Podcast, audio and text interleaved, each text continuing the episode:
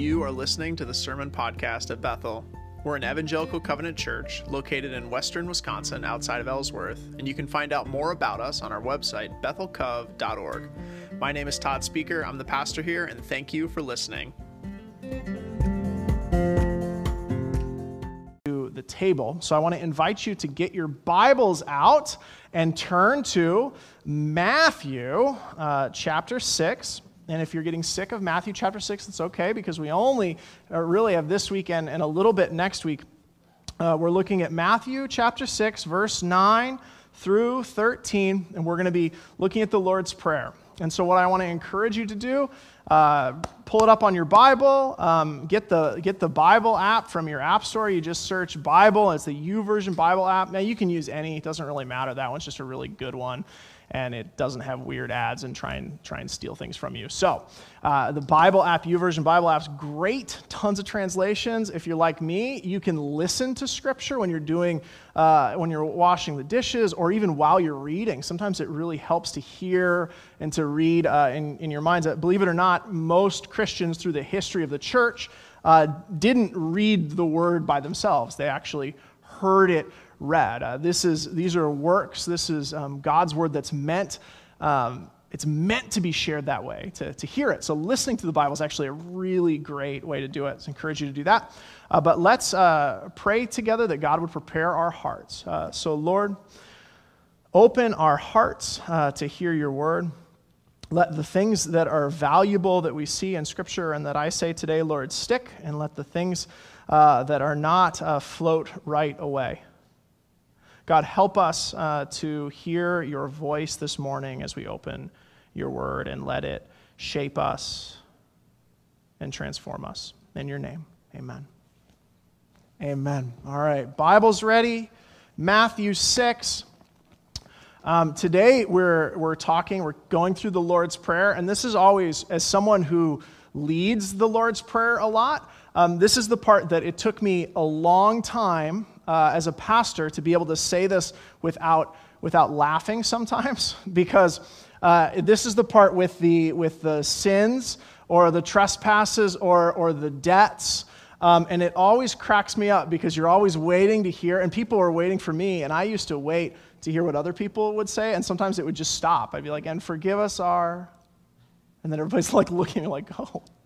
Uh, sins, debts, trespasses. It was funny to me. So today, uh, in our translation in Matthew, Matthew uses the word debts. Uh, Luke, if you're wondering, Luke uses the word sins. Uh, and in early English Bibles, um, uh, for kind of uh, interesting reasons, the, some of the earliest English Bibles translated debts as trespasses, and so that's where you've heard trespasses before. Um, but that's kind of the, where that comes from. So we're going to look at today what it means to be in debt. Um, so this is going to be super fun. So raise your hand or, or say amen online if you've ever been in debt before. I'm judging here. No. So, okay, so so in, in this room at least, it's it's pretty much everybody, not to out anyone. Um, uh, so I don't know about you, but in my life, uh, over the last, uh, like, probably like fifteen or twenty years, um, debt has has actually loomed large for me. If you've ever had a large debt and you're unsure how you're going to pay that debt, it it's difficult. Uh, it's it's hard to live your life. And, and so I'll share um, one of the most challenging moments when Erin and I, my wife Erin and I, first got married. Happened like nine months after we got married. We graduated from college, and and about nine months later, we started getting phone calls on our cell phones, both of our cell phones, uh, from, from really sketchy-sounding people. And they would call and they would say, "Hey, Mister Speaker, hey, Missus Speaker, um, I need to talk to you. Call me back right away." And, and we just kind of ignored them, okay? Just silence, and said, "You know, these scammers, they keep, they keep calling." Um, well, we figured out eventually when we finally answered the phone and they didn't give up calling, that the, the people that I thought were scammers were a, a legal kind of, of scammer called debt collectors. Um, uh, because it turns out that when we graduated college, though I was still a student, uh, my wife wasn't. And her student loan debts uh, after six months from graduation, start requiring regular payments. If you've ever had uh, debts, you know how this, how this works. Um, however, we, um, for reasons that are like two parts ignorance and, and two parts willful ignorance, didn't, uh, weren't aware of those. And we hadn't been making payments. We hadn't heard about them. And they'd actually passed a lot of, uh, of her student loan debts onto collections. And, and I'll tell you, this was the first really, really big fight that we had after we got married, because we were arguing about this, and, and you hear these numbers, and they're like, you know, if you don't pay us whatever the amount is, by the end of the week, we're going to, like, call the police. You know, they're really... really kind of scary people back then, they were. And, and I can still feel what it felt like to be starting our life out and thinking, we are never going to make it. You know, we were like part-time youth pastors in a city that neither of us had ever lived in. And and and we just, I just, I blew up. And I, I remember I, I walked, I knew I needed to leave. I just walked out of the apartment and, and took a walk. I've never left a a disagreement like that before, but I, I didn't know what to do. And I don't think I've ever felt quite like that since. Um, and if you've ever been in that situation before, if you've ever had a debt collector call you or not known what you're going to do about something like that, it is terrifying. Like, you feel trapped and the solution seems impossible. It makes you angry and hopeless. I felt like as we were starting our married life together that we were just starting off like without, without a chance. Um, I didn't know how we were going to make payments, and, and I knew it would be a long time before we wouldn't be thinking about that moment again. It was hard for us to imagine how we would ever have kids or, or a house or, or be able to start a real life together. And, and looking back at our at our debt problem in, in those days, just, you know, like two thousand nine, our, our problem was small. You know, if you know the story of the two thousand eight crash, you know, people were losing their homes and getting sent out onto the street. Like, our problem was was teeny. teeny tiny, but no matter how big or small uh, a debt is, it has a way of just trapping you in and making you feel hopeless. It can dominate your thoughts. It can change your life. And it, and it shaped uh, the first years of our marriage, I'll be honest. Um, debt uh, can do that to you. And it does it in our relationships too. Right? Uh, when someone uh, does something to me, or when I let someone down, I want to make it up to them, to heal the relationship, to bring it back together. I want to balance the ledger. I have I have friends that if you loan them, and, and they're great people, you loan them any amount of money, like they are going to send it to you like the very first possible second that they can get that back to you, because they want to be square. They want to be even. We all have other kinds of friends that you're never seeing that twenty dollars again, though, right? Um, some marriages are like this. Uh, everybody, uh, both partners are, are always trying to balance the ledger, right? Have I done more? Have you done more? Um, everyone has that friend that no matter how many times, like, somebody else covered the meal when you guys got together, like, they want to make sure that those appetizers don't go on their bill because they didn't eat any of the appetizers. No, no, that's, that's probably me. That's probably why I'm that friend. Um, no, it's funny, like, no doubt, um, we all owe something to, to someone. Maybe it's money, maybe it's time, uh, but there's probably someone out there that feels like you did something to accrue a debt for them. Maybe it was a fight you had, an unresolved dispute, or an unthinking comment, but as far as you know, and as far as I know, we're all probably red on somebody else's ledger, right? There's at least somebody. It's, it's debt. And this is such a big deal. This is such a, a prevalent human problem that um, most um, most ancient religions talk about debt and what the fair way is to handle debt. In, in Jesus' day, uh, his disciples had uh, had issues about debt too, so much so that one of the chief analogies that Jesus chooses to use for our relationship with God is that that analogy of of debt. And, and we talk about we talk about sin, but Jesus knew that the easiest way to explain to the human beings he was with uh, what it means to sin is, is to use that language. What does it mean to owe somebody? And so when Jesus teaches his disciples how to pray in, in Matthew, um, he spends a lot of time, he spends some time talking about debt. And when he does, he's actually connecting himself to a very old hope in the Bible, because the, the problem of debt is, is everywhere in Scripture. Uh, there are tons of stories of how debt obligations shape families, relationships, and God's people in profound ways. Interestingly enough, you know, the, the reason that Israel wound up in slavery started with debt. They needed food, and to get food, they sold themselves out to the Egyptians. Uh, so uh, it, it's all over Scripture.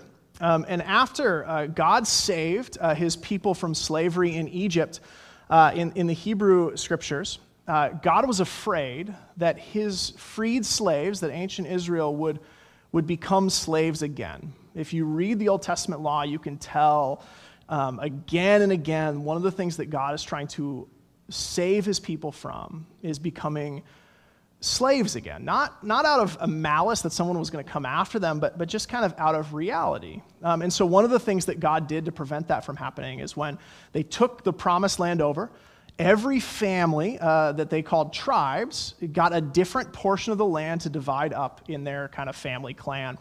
And so they would have uh, land to farm and raise livestock and survive.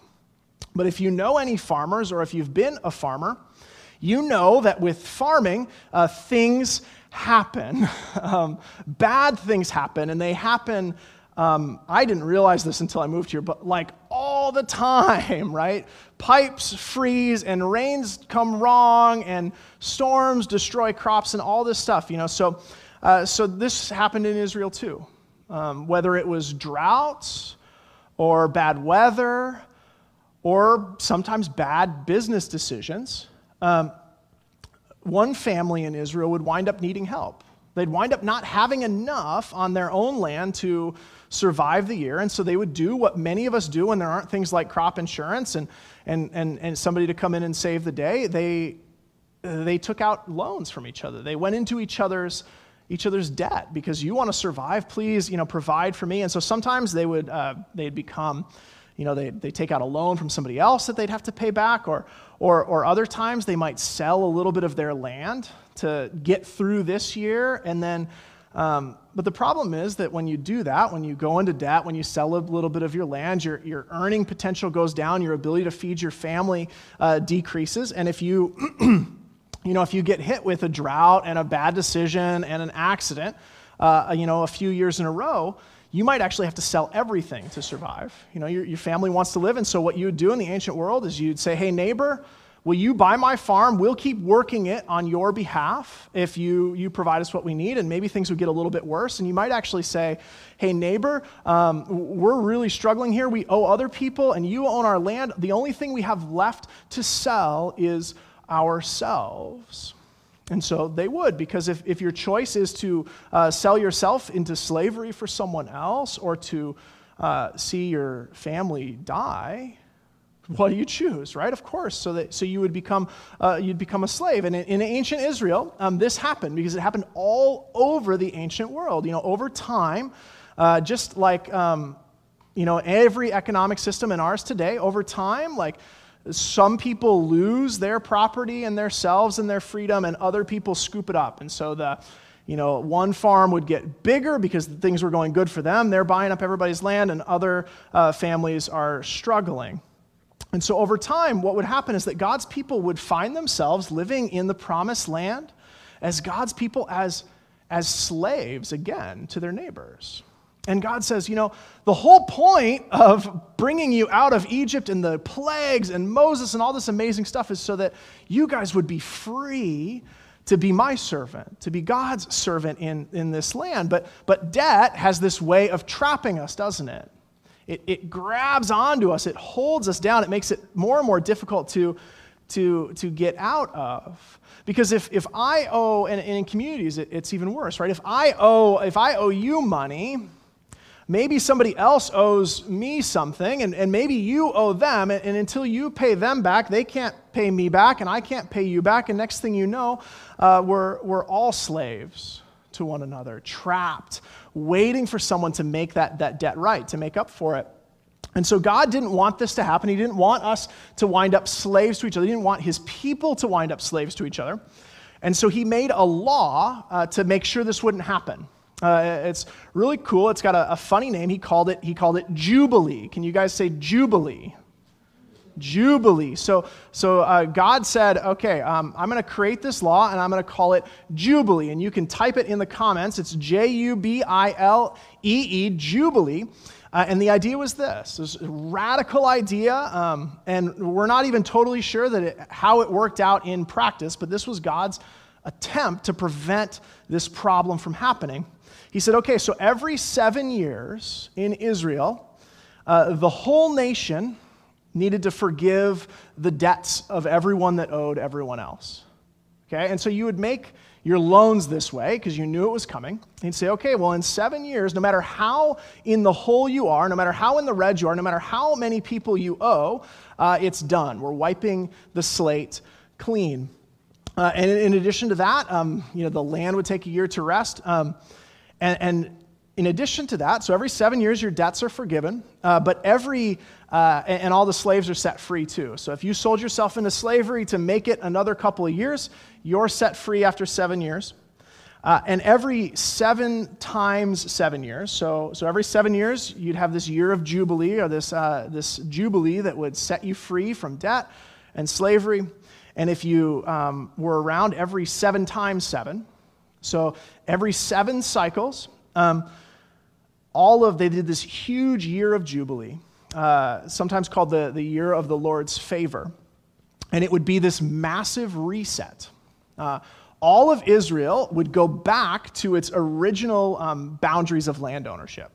This is radical. So if you had, you know, your family did really well and you were able to buy up for just your clan, like two or three other tribes space, and you guys were really making it. And if your tribe either made some bad decisions or had a lot of trouble or whatever, and you had lost and sold away all your land, if you could make it seven times seven years, uh, we go back to normal. They'd, they'd reset back to the boundaries that God had originally drawn, because he wanted to make sure that they would never become slaves. And, and like I said, we don't know um, if Israel ever did this, because they had such a hard time following God's law that it's we don't have a lot of evidence to see what this looked like in practice, but this was, this was the intent. Uh, and, the, and the Hebrew Bible uh, holds on to this idea. It, it shapes the prophets. It shapes the whole Old Testament. In fact, uh, Isaiah, the prophet Isaiah, he points to a year of Jubilee. He says a year is coming, a, a Jubilee is coming, and he calls it the year of the Lord's favor. Uh, but his Jubilee is even bigger than the seven times seven Jubilee. His is a Jubilee for the whole world. Uh, he says, he writes this, he says uh, in Isaiah sixty-one, one and two, he says, "The Spirit of the sovereign Lord is on me, because the Spirit, because the Lord has anointed me to proclaim good news to the poor. He has sent me to bind up the brokenhearted, proclaim freedom for the captives, and release from darkness for the prisoners, to proclaim the year of the Lord's favor and the day of vengeance of our God, to comfort all who mourn." Isaiah said, a day is coming where God is going to deal with this problem in a bigger way than a nation's law, but for the whole world. Uh, Isaiah looks forward to a worldwide Jubilee. And the Old Testament carries with us this hope that God is, is going to, going to bring this thing. Um, when uh, the debt and the pain and the destruction of human life will stop, and everything will be cleared Uh, and made right, a cancellation of debt, but also, um, you know, a, a day of, of vengeance for the Lord. Uh, uh, Isaiah actually predicts that this will end with every nation on earth springing up and praising uh, the Lord who can do such things. And so for many years after Isaiah wrote uh, the, these words, after um, the Holy Spirit inspired Isaiah to write these words of Scripture, um, for many years this seemed like a, a really nice fantasy. Like kind of, a, oh, what a cool idea. God will fix it. You know, a little bit pie in the sky. For many years, it didn't happen. And things actually got worse in Israel. They maybe even got worse in the whole world. uh, except one time uh, when Jesus came to earth, right before he began uh, his work and his ministry. The first thing he does uh, in the synagogue is he reads from the scroll of Isaiah. He reads Isaiah sixty-one, verses one and two, and he says, "This scripture has been fulfilled in your hearing." And so if you want to understand why Jesus came to earth and how he understood what he was doing on earth, you you, you can get a really good picture right here in Isaiah sixty-one. Jesus says, "I am here," and the year, the worldwide Jubilee, is beginning. And so as Jesus talks about the kingdom of heaven or the kingdom of God or, or what he came to earth to do, it's, it's this. It's, it's Jubilee, the forgiveness of debt, the setting free of the prisoner, and the binding up of the brokenhearted. And so when Jesus teaches his kingdom people how to pray, his, his Jubilee people, uh, he, he prays this prayer, and, and I'm going to invite you to say it, say it with me. If you're at home or, or online uh, or in here, um, I'll, put it up on the, I'll put it up on the screen, Matthew six, nine through thirteen. Uh, let's read it aloud, and, I'll, and I'll, I'll know if you're not reading it on your computer. I don't know how. Someone will tell me. Um, let's, let's read it together. "Our Father in heaven, hallowed be your name. Your kingdom come, your will be done on earth as it is in heaven. Give us today our daily bread, and forgive us our debts, as we also have forgiven our debtors. And lead us not into temptation, but deliver us from the evil one." And so, uh, right, as we've been so far, we say we call God Father uh, because he loves us. We call God holy because he's different from us. We invite him to bring his kingdom, his rule uh, on earth, just like it is in heaven. Uh, we ask him to provide for us and sustain our lives. And finally, uh, well, not finally, but, but right here, we say, "And Lord, forgive us our debts as we forgive the debts of others." This is, it's, it's Jubilee. Forgive as you've forgiven. And, and if you know the Gospels, you know that Jesus told tons of stories about debt, about people who owed other people. Uh, one, uh, he talked about uh, what happened to a man who, even though he was forgiven an enormous debt, he couldn't let go of the small debt that somebody else owed him. Uh, he, he talked about a generous employer who paid a full day's wage to the guy that showed up at six a.m. ready to work and the guy who stepped in the door ten minutes till quitting time. Uh, one time, Jesus told a story about two brothers who were so abundantly loved by their father, even though one of them was kind of a failure and a screw-up. Uh, Jesus talked about this idea, this forgiveness, this debt all the time. And if you read those stories, in many of them, uh, it shows what Jubilee looks like, what forgiveness looks like, and how sometimes Jubilee feels like relief to us. To those of us who feel like, who are aware of the large balance we've run up, those of us that have heard the debt collectors on the other side of the phone, um, they react to forgiveness in one way. And those who feel owed, those who feel like they're in the green, those who feel like they're doing a pretty good job here on earth, uh, it drives them crazy. And Jesus tells these stories to expose this, this difference. Uh, you see, there are two sides to forgiveness, according to Jesus. Jubilee uh, is, is like a bomb. It touches, it touches everyone. It, it impacts everyone. Uh, and the two sides are this, that we all owe. If we're going to admit that Jesus came to forgive our debts, we've got to admit that we owe them. And then on the other side is we can admit that we are all owed something by others. And it, this was so important to Jesus that he made sure to put it right here in the middle of the prayer. And, and interestingly enough, he comes back to it after the prayer. He says, "Hey, by the way, if you can't handle that forgiveness thing, uh, it's going to be really hard for God to forgive you." Because according to Jesus, we, what we owe, our balance, our in the red, is so much greater than what we could possibly be owed by someone else. And until we're able to admit our own debt, we can't be let off the hook and it's also impossible to forgive someone else's.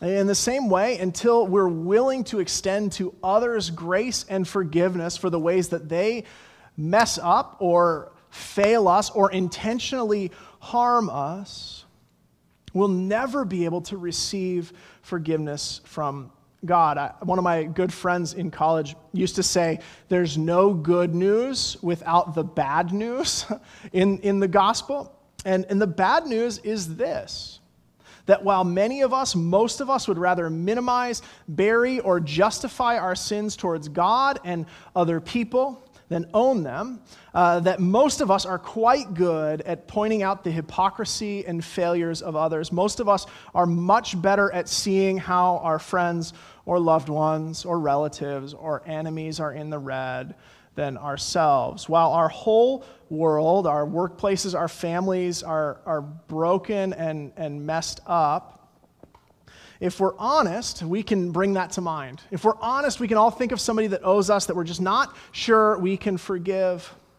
Uh, even in close families, right? This is, this is the bad news. This is reality. Even in close families, there is alienation. People either uh, feel like somebody owes them something for something they did wrong. There's division along every conceivable line. There's hatred and spite tossed across every disagreement. In our families, in our homes, in our workplaces, there's, there's rampant selfishness. There's a desire, a drive to always put me and my own ahead of everyone else. We live in a world full of dysfunctional workplaces, chaotic families, and even angry and strife-filled churches. Things are broken and messed up, right? The value of life is disregarded in our culture and in our world. Children go hungry. Sometimes uh, our world is exploited and mismanaged and poisoned. We can see the debt all around us. Turn on the T V. And if you're anything like me, every time we see the sin and the pain and the difficulty in the world, there is always someone else to blame for that, isn't there? There's always a daughter-in-law who doesn't call enough, or a coworker who doesn't work hard enough, or a stranger that doesn't make the choices that I would make, or a leader who makes a bad decision, or a follower who can't live up to their call, or, or a political party who whatever, you fill in the blank. There's always someone to blame for that bill, isn't there? There is a debt and sin everywhere. Our credit card balances are out of control. We can't make the monthly payments. And when we look around, it turns out no one went to Chipotle three hundred times in the last two years. But the truth is that all of us have sinned. All of us have accrued debt. All of us are in the red. And there is no payment plan. There is no excuse. There's no way of digging ourselves out of this mess. No matter how hard we pull on our own bootstraps, there is no escaping this burden, no matter how hard we try to avoid looking at it. My friends, that is the bad news. But the good news is this, that when Jesus walked the earth, when God's kingdom came into power on earth as it is in heaven, the King of the universe announced a year of Jubilee, that by his death and resurrection, he paid our debts to God, that we can be forgiven them as we forgive what is owed to us. And all we have to do is quit pretending that someone stole our credit card and accept debt forgiveness towards ourselves and others. And that is the freedom of the gospel. That is the freedom of no longer having to owe God and no longer having to feel that you've got to collect the debts from others who owe you. That is freedom. We're invited to finally come out of hiding and say, uh, and, and answer that ringing phone with the debt collectors on the line and say, yes, I failed. Yes, I hurt that person. Yes, I did the wrong thing. Yes, I didn't listen to what I should have done. To own up to our debts, our sin, and our obligation. To quit pretending it's a scammer and own it. And then we can be forgiven. And maybe then we can do the same to those who wrong us, who hurt us, and who fail us. Because as long as we see our sins as not a big deal, we'll never be able to forgive the things that others have done to us. This is our, our chance. This is our invitation to be honest. And every time we pray the Lord's Prayer, we, we do it again and again and again. We say, God, forgive us our debts as we forgive our debtors. Our individual sin, our collective sin, our generational sin, our original sin. We name it and we say, this is wrong, this is bad, this is destructive, this is sin. And we say, Lord, forgive us, may we forgive others. And so in a moment, uh, after we hear the song, and I'll invite the worship team to come forward, we're going we're gonna hear, we're going to sing Nothing But the Blood of Jesus, because that is who covers our debts and pays our price. And so we're going to sing uh, that song together, and then we're going to come to the table set free from our debts. And you'll notice that when we practice the Lord's Supper, we, we make mention of our debt, our sin, and our failure. So I want to invite you, make sure you've got your elements ready. I want to invite you to embrace the good news that though our balances are high, we have a God who forgives us. Amen?